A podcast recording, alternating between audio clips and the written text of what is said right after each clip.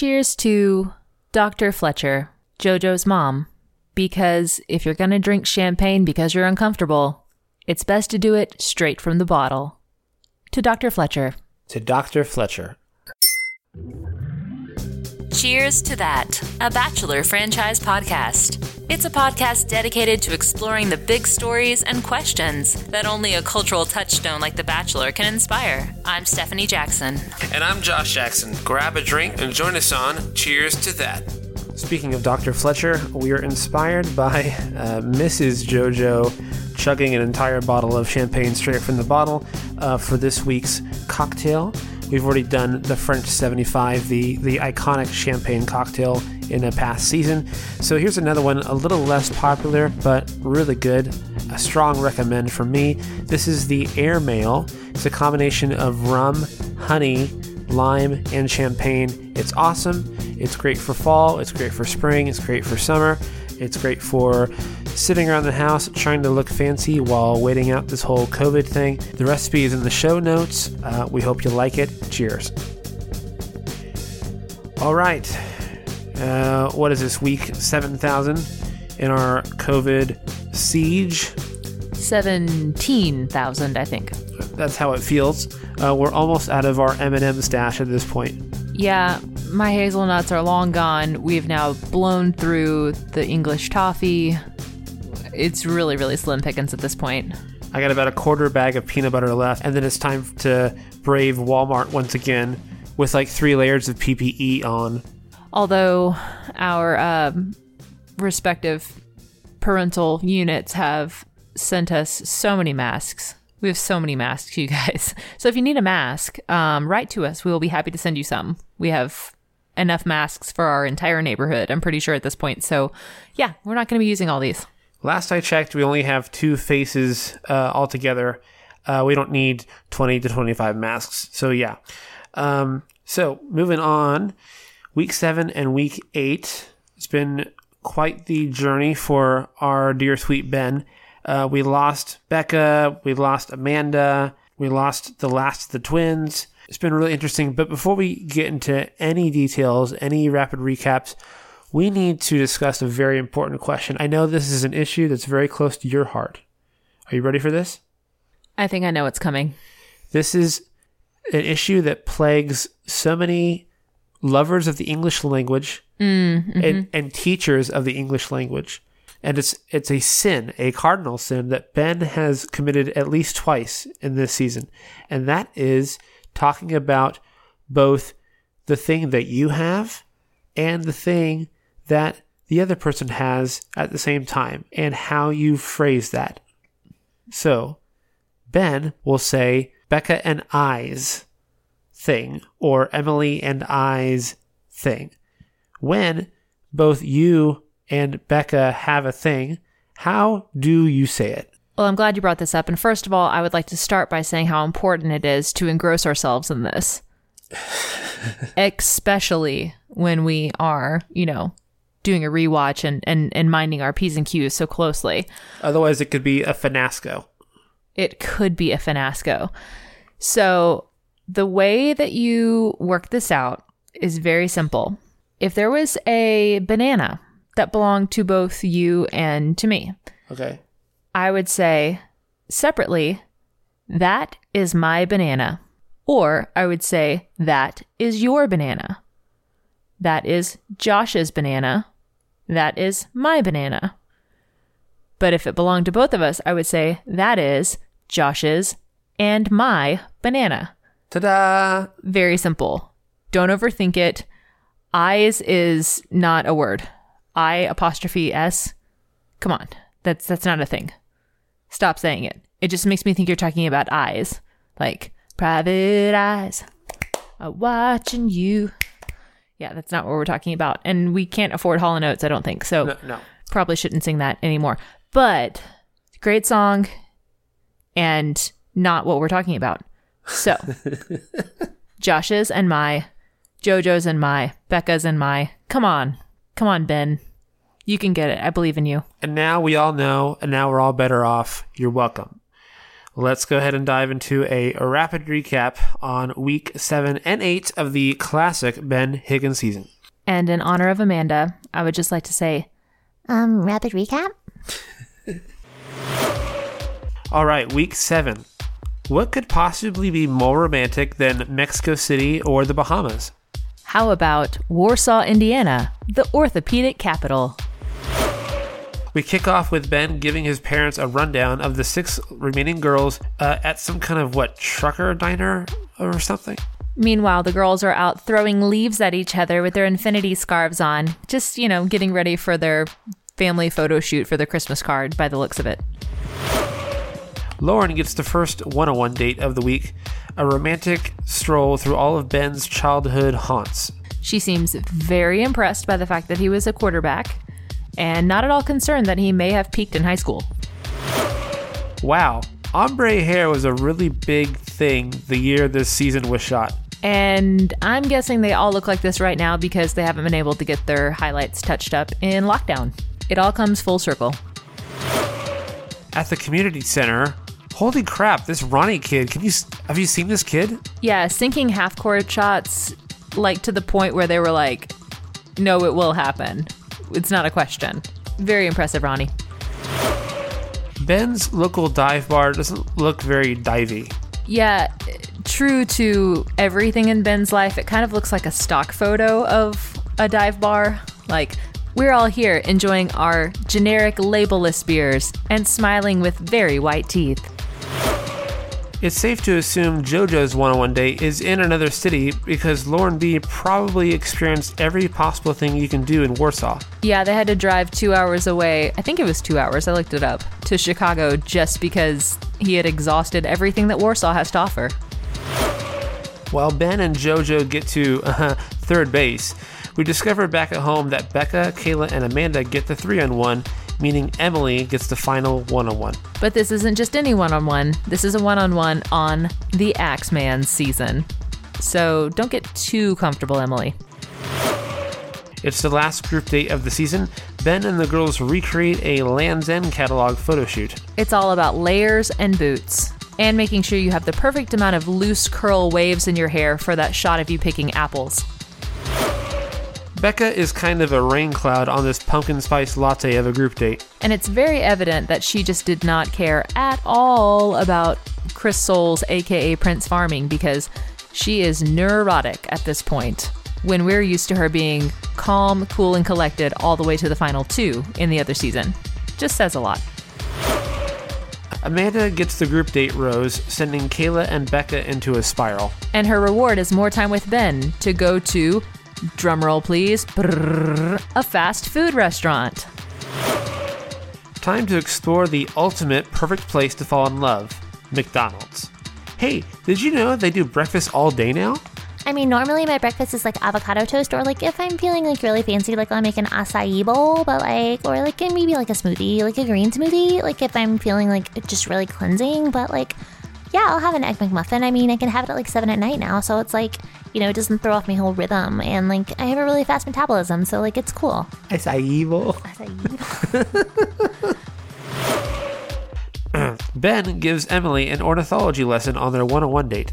We don't really have birds in Las Vegas. It's just kind of like there are feathers, but they're like like you wear them like on like a headdress or like a thong when you're doing a performance. The other girls are trying very hard to say to each other how dumb and young Emily is while being as diplomatic as possible. Yeah, apparently being one year older makes a huge difference in this case. Who would have thought? Here comes the Axeman again. Ben rips the band aid right off super quick and lets Emily go after a short visit with his parents. But not before we find out that she loves watching movies all day and she doesn't like vegetables. I guess that's all they needed to know. Pre rose ceremony, Ben and Chris Harrison have a very ominous and cryptic chat. Yeah, they were really trying to misdirect us from the fact that Becca was going home immediately. Which, didn't we all know that? We all knew that, right? Yeah, shocker. Becca does not receive a rose. Does this count as a blindside? Yeah, Becca asked him outright, just don't blindside me. All I can think is maybe Ben thought she meant just don't like pick me up on the side of the road and take me home, give me a bed, and teach me to play football. Like that movie The Blind Side. That's probably what he thought, right? All right, it's week eight. We're on to hometowns, and based on the previews, we're in for a rough ride. Yes, we're entering into the most exciting part of the Bachelor or Bachelorette's journey defending the process to unsuspecting family members. Wait, wait a minute. The producers kept Amanda away from her kids until after she saw Ben on the beach? That is some major psychological manipulation, producers. Well played. Man, considering the pressure cooker Ben is in right now, he's being very smooth and very charming with these kids. Obviously, I mean, they have 20 minutes together to build a sandcastle. What else do you need to know about somebody being ready to be a dad? After a pretty truncated goodbye to Amanda, Ben heads off to Portland to see Lauren. And Lauren immediately proves that she is the coolest out of all of the remaining contestants because she takes Ben to grilled cheese food trucks and a whiskey library. We discover Lauren's true name is Lolo. She was a showgirl. We get quite the tell when Lolo's sister interrogates Ben. Yeah, when he starts crying because he feels so lucky to be getting to know her in a reality show, you know the boy's smitten. Next up, a romantic stroll through a glossy college brochure with Kayla. Yeah, I kind of felt like she was silently pleading for someone to come by and offer to take their picture while they sat on that swing. So it turns out Kayla's dad is Santa. Yeah, it's kind of cool that he's a toy maker. Maybe that's secretly where she came from, because she kind of seems like a doll that's come to life. So now we're off to Dallas. Let's see if it's as intense as the previews want us to believe. Yeah, JoJo's brothers prove that if you're enough of a bully, you can even make Ben Higgins seem sinister. Ben Higgins. Uh oh, who's this Chad guy? These producers are brutal. Yeah, the ex who sent the flowers. I, I'm just thinking at this point, knowing what JoJo goes through in her season, maybe guys named Chad aren't for her. Wow, JoJo's family is slumming it. Yeah, her parents' household decorating aesthetic seems to be large and shiny. These guys really like their sister. Yeah, I started to lose the line between protective and creepy. While the two Bens go at it, Mama chugs straight from the champagne bottle. Cheers to you, Dr. Fletcher. I feel like I would have done the same thing in that tense kitchen. So back to the mansion for the rose ceremony. Looks like those kids were scarier than JoJo's brothers. Amanda gets sent home. Should have fed him grilled cheese and whiskey, Amanda. And that is our rapid recap for week 7 and 8. What will we discover in the future episodes? Uh, in the meantime, let's get into some deep dive topics from this week's viewing.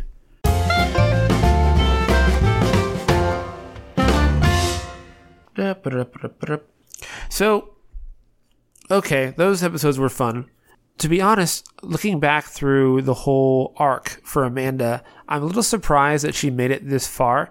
And the reason why is if you kind of look at his interactions, Ben's interactions with Amanda uh, up to this point, I had this this observation, like when they do their one-on-one dates, that like Ben's I, his dynamic with her was more pastoral than romantic. Like he would say things like "love on you," which is a very in it's a very in Christian circles is a very it's a very Christiany thing to say, and like he just seemed like he kind of like not pitied her, but he he But like but like wanted to take care of her kind of. yeah like like oh I, I want to help you out. Like I don't think he he didn't pity her, but it just he did not seem like he really like was into her. Did did you catch that at all? Yeah, and she I I was really paying attention to to the way that she was sort of standoffish to him in her body language. Like when they're on the Ferris wheel at the end of their like hometown date, she like he he leaned in to kiss her and she was kind of like, "Oh, okay." And like kind of like sort of awkwardly kissed him. I mean, maybe it's cuz they smelled like McDonald's at that point, but it's still I was like, she doesn't seem into this. Yeah, so I don't know. It's very interesting because she'll say things t- in her ITMs like like I'm in love with him. He's a, he's the best. I can see him as as being a father, and et cetera, et cetera. But like their body language never quite clicked to me. So And she was really reticent to open up to him and be I mean, she was very sweet to him, but she didn't seem to share a whole lot with him. And and maybe she did and it was kind of cut out or maybe it was because of the cameras or whatever, but she seemed a little bit withholding toward him both in her her body language and in her verbal language and you're right, he was kind of like I don't know, maybe he was just being kind of kind and polite and and going on autopilot a little bit with like how you treat a woman with respect and kindness until she got a little bit more comfortable with him. I don't know, but I guess they never really got there. I can't help but feel like she was like a producer's pick the entire time because she had such a sympathetic arc. But like, but speaking of that, like what what differentiated her from the other blonde, you know, ombre haired contestants was her kids. And I- can't help but feel like is there is there some sort of moral question with like having kids be a part of the show? Like when they are in the hometown date on the beach, I just couldn't help but feel like those kids are like on national TV now and like whether they know what's going on or not, like we are now seeing into their lives. Yeah, and they've been separated from their mom for weeks now, I think. And the first time they're going to see her is when they're on camera with some strange man there and a whole crew of people filming them. I mean, it's it's pretty brutal. Those are little girls. I mean, aren't they like 1 and 3 or something like that? I mean, Right. it, it was they were not old enough to understand what was going on. I mean, is is there a moral issue there? Like, eh, they're young, they'll they'll adapt. Like, it, it can feel kind of cringy, but like, is it is there is there a real issue there? I don't know. I think there's a little bit of a, a fine line they're skirting there a little bit because they obviously weren't doing any harm to the kids and they're with their mom and they're they're being supervised and they're being protected, but like I said, they've been through this experience of being separated from her and they're being reunited with her with all of these people they don't know around. And it just it just seems a little unkind to them and uh, potentially a little traumatizing. Hopefully they they did recover and bounce back just fine without too much uh too much crying or too much loss of sleep or any kind of behavioral issues. But yeah it was kind of like really producers let's look out for the best interest of these children instead of trying to have a the most dramatic season ever moment I, always feel kind of weird when you have the arc of a contestant being about their their kid. I I think a, an maybe an exception would be Kenny and his daughter. Like she was older, she seemed a little more self possessed, and she knew exactly what was happening. Uh, in the case of like a one and a three year old, Charlie and Kinsley, um, they don't know what's going on. Maybe that's I don't know. I don't know. One thing I know for sure is it just seemed in poor taste I agree with that. But one thing's for sure, speaking of poor taste, fair rides. Every ride at the fair is circular. It's all about spinning. Either you spin in circles while you're spinning in circles, or you just spin in a big circle. You ever notice this? Of course, I notice it. It's my nightmare. Every time I see footage of this, I'm just like, oh no, that would be the worst thing ever. Like the scrambler? It's yeah, the worst. if they took me on, if I was on this show and they took me on that date, I would be like, no, I'm good. Like, let's just do the big hammer and like throw darts at balloons and throw ping pong balls into the Eat funnel pig. Yeah like throw ping pong balls into the fish bowls and stuff like i'm i will eat cotton candy i will not get vertigo for this stupid date that's, that's not happening oh my gosh i get so motion sick oh i can't even think about it I used to look at I used to look at the Viking ships, you know, in my in my grade school years and go, "There's no way in crap I'll do that." no no that's the no it's just more eh, you're adding to the nightmare Oh, you're welcome. I would I would rather face actual Vikings than do that ship. I will say that Amanda does seem to garner a lot of goodwill from the town that seemed to be taken up entirely by Lauren B in her goodwill tour of Warsaw, Indiana earlier between the kids at the youth center saying, "Oh, she's our favorite and they're in love and they're going to get married and we want them to kiss." And yeah, but hours later, they're like, oh, we love Amanda. Maybe they didn't notice it was different. I mean, they are both tiny and blonde. So what's the big deal? What's the difference? They're all like just uh, a a a cloud of Peters. Like whatever Peter saw last is what his favorite person is. So that's that's kind of the how there's a, there's a Venn diagram there. I think. Yes, the Venn diagram is that we cannot go one episode of this rewatch podcast without referencing Peter's season. I think I'm just still traumatized by it. I'm still processing it. yeah, you and Hannah and both, I think. Yeah, but not Kelly. There's some there's some news there. They're they're they're TikToking together. Well, they were quarantining together in Chicago, I think. But uh, yeah, I, I saw something about TikTok. I don't know. I'm not cool enough for TikTok. I don't. I don't keep up. So okay, so let's. There's some strategic stuff to think about here, and that is the way they're out. So let's, there- there's a, there's something that happened in week seven. There was a revisitation of the allegations that Leah made about Lauren, um, and this that whole that whole hullabaloo, and the clarification with that. Uh, but you know, Lauren and Ben, you know, talk about it, and it kind of gets gets gets kind of like washed away, like whatever, pretty pretty quickly.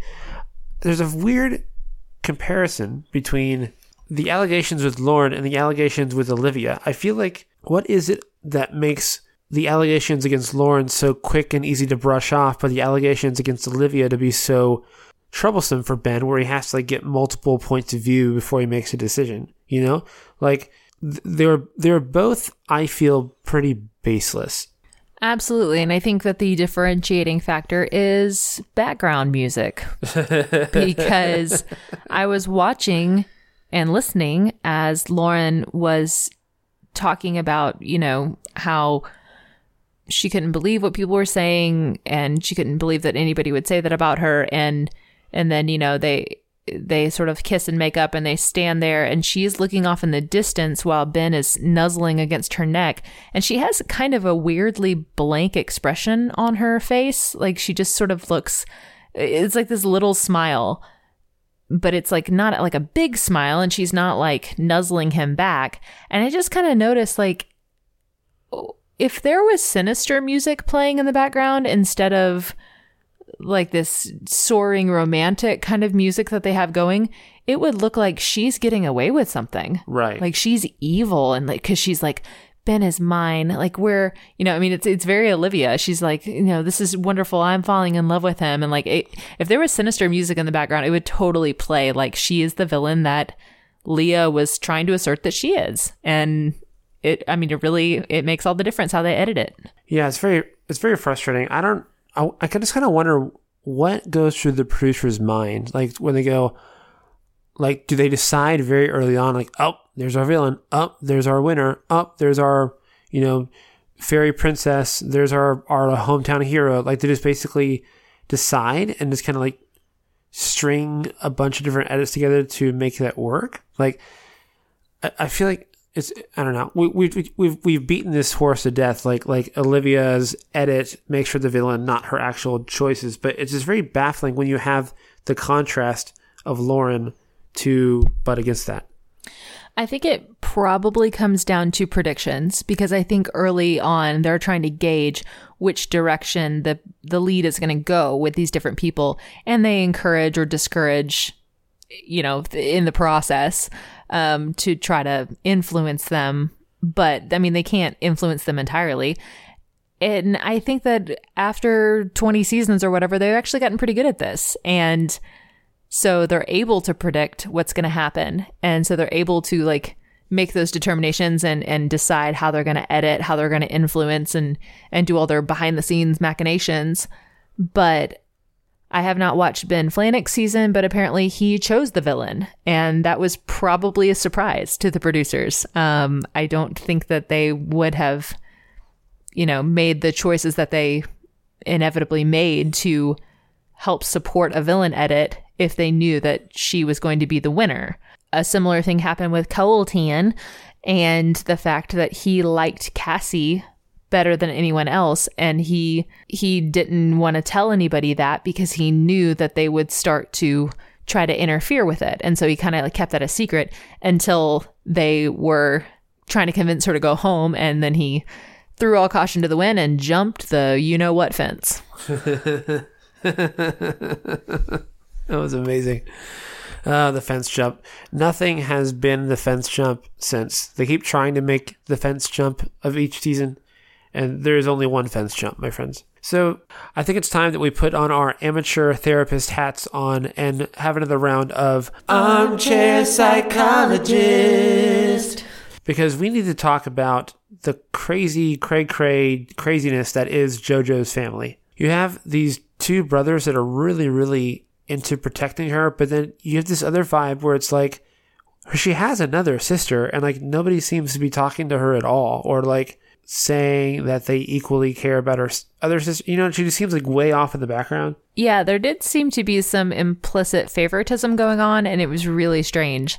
And the fact that these brothers led with aggressive, hostile language, again, to Ben Higgins, star quarterback in Warsaw, Indiana, the orthopedic capital, uh, and the fact that they also led with, we are very protective of Joel. It's like, uh, okay, like, what has been done to be guilty until proven innocent? Like why does he have to defend himself so badly? Like what it maybe they're just opposed to the entire idea of him dating a bunch of people at once and their perfect beautiful precious sister being one of 30 or whatever. But you know what? She signed up for it. That was her prerogative. I don't understand like what they have to protect her from Well, like the weird thing about this is it reminds me of uh, a similar situation in Nick's season where Nick does the the hometown date with Vanessa, and Vanessa is just basically like Mother Teresa for that whole community. Like the whole school loves her, her her parents love her. Her mom loves her. Her grandma loves her. Her little brother like crying over her. Like the past- entire country of canada loves her yeah, like like her little brother was like, I don't want you to get hurt again, and it's like okay, that like I I get that. Like Vanessa is very uh, and she's beautiful, but she's also like very you know kind hearted and, and sacrificially loving, etc. Cetera, etc. Cetera. But again, she signed up for it. It's not like anybody is attacking these women. They don't need to be protected from attack. They are going through a process that they volunteered for. But what's weird about that is like Vanessa is one of two siblings. She's the elder and the only woman. In this case, Jojo is one of two daughters. And you just you get this weird vibe where it's basically like like oh our poor Jojo, but it's like I don't know, just I kind of wondered if she's the baby because I think the brothers at least seemed way older than her. And the sister seemed like she maybe was older too. Um, so I wonder if, if JoJo is just like the baby of this rich family and they're all, all the siblings are considerably older than her. And they're just like, oh, our little, our sweet little sister, we just don't want any harm to befall her and we have to protect her from the big bad scary world and she had this horrible ex-boyfriend and we just don't want her to get hurt again and she just doesn't know any better which is stupid but that may have been where they were coming from See, this is really lost on me because I, I come from a family where it's it's me and my younger brother. That's it for siblings. Whenever you have a family dynamic with three or more siblings, you get this whole other layer of interaction and politics and roles that people play. Like that, like people start playing certain roles in the family. There's a whole school of of research uh, on the psychology of families, and and I have a couple friends who come from families of five siblings, six siblings, and it, gets really uh, enmeshed and, and really interesting.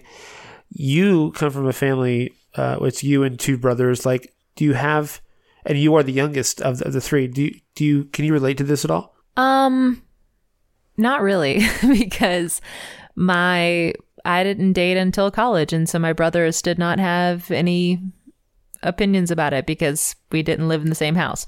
They were protective toward me, um, but I think, you know, if you have, I think if you have brothers who are like five or six years older than her, they're all really close to each other emotionally and they all have like kind of looked out for each other and, and given their opinions freely about who, uh, who they date or don't date, which I think is kind of weird, but you know, everybody does things differently, I guess, um, then it would make more sense. Uh, I was definitely friends with my brothers, but we didn't weigh in that much on each other's like romantic pursuits. That was not that was not on the table.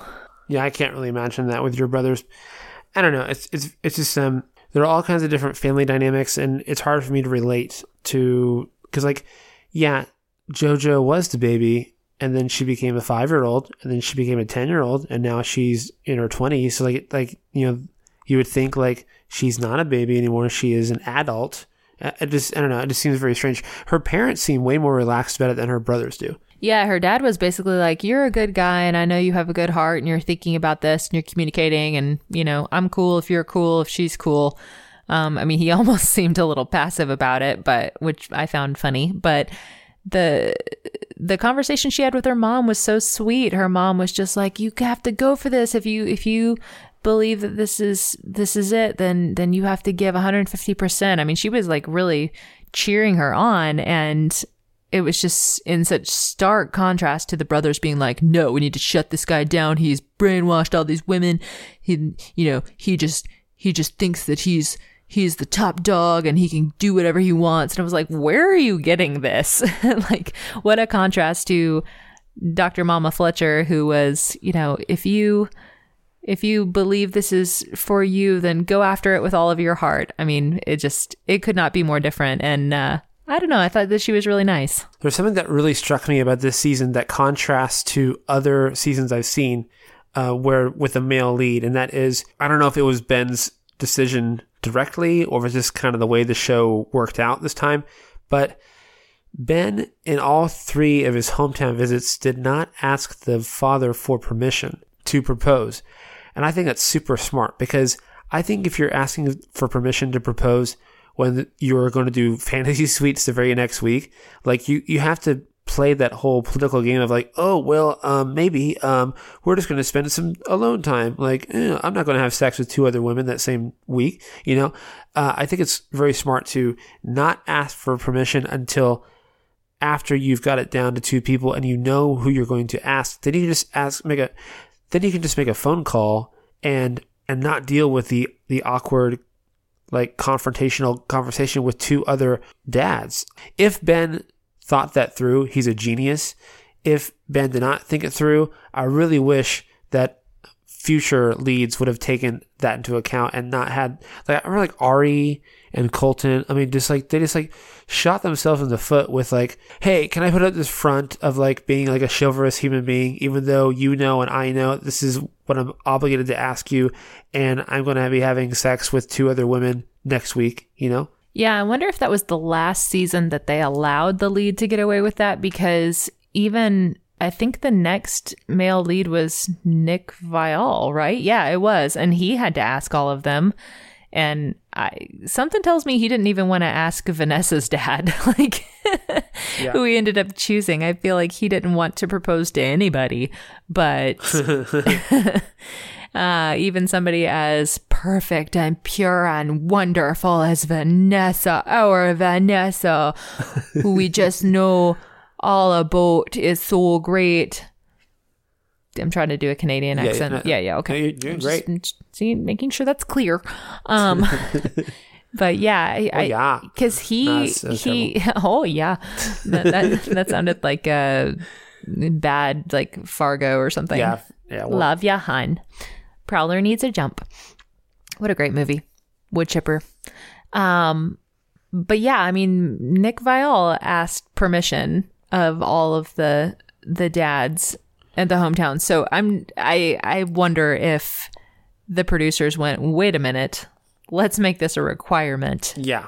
because this was too smooth sailing for for Mister Axeman Ben Higgins. Poor Ben. He just got right. He just got right down to the wire, and every other every other lead has had to struggle since then. I will say I do think that although it was very very undeserved that he got such a grilling by JoJo's brothers who I think are bizarrely aggressive.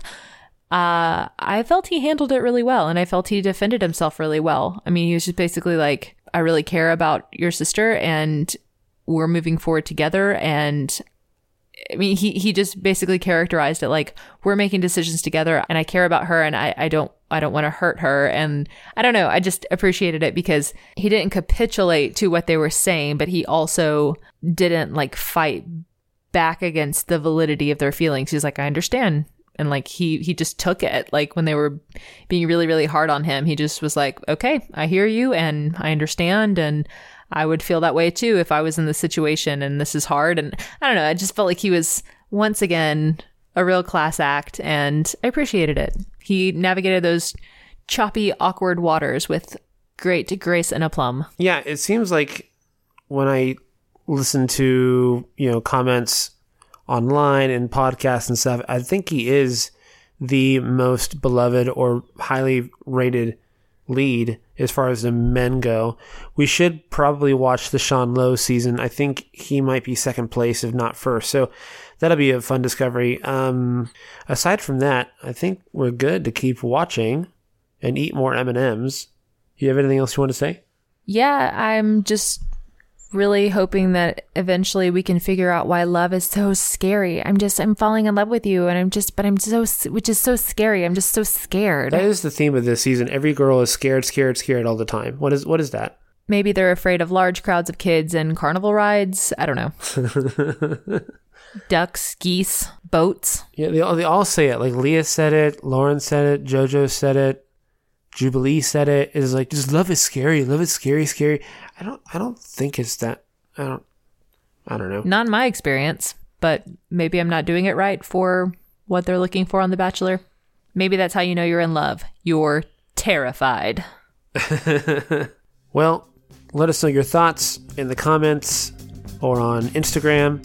We look forward to watching the rest of the season with you. I hope you're enjoying it. Uh, please, if you're uh, enjoying the show, do us a favor, share it with your friends, leave a comment on iTunes, or hit us up. Slide into our DMs, let us know what you're thinking, and uh, we'd love to share your thoughts on the show. And also, please let us know what your favorite flavor of M&Ms are, because there are so many to choose from. And we're open to new suggestions. Until next time, cheers!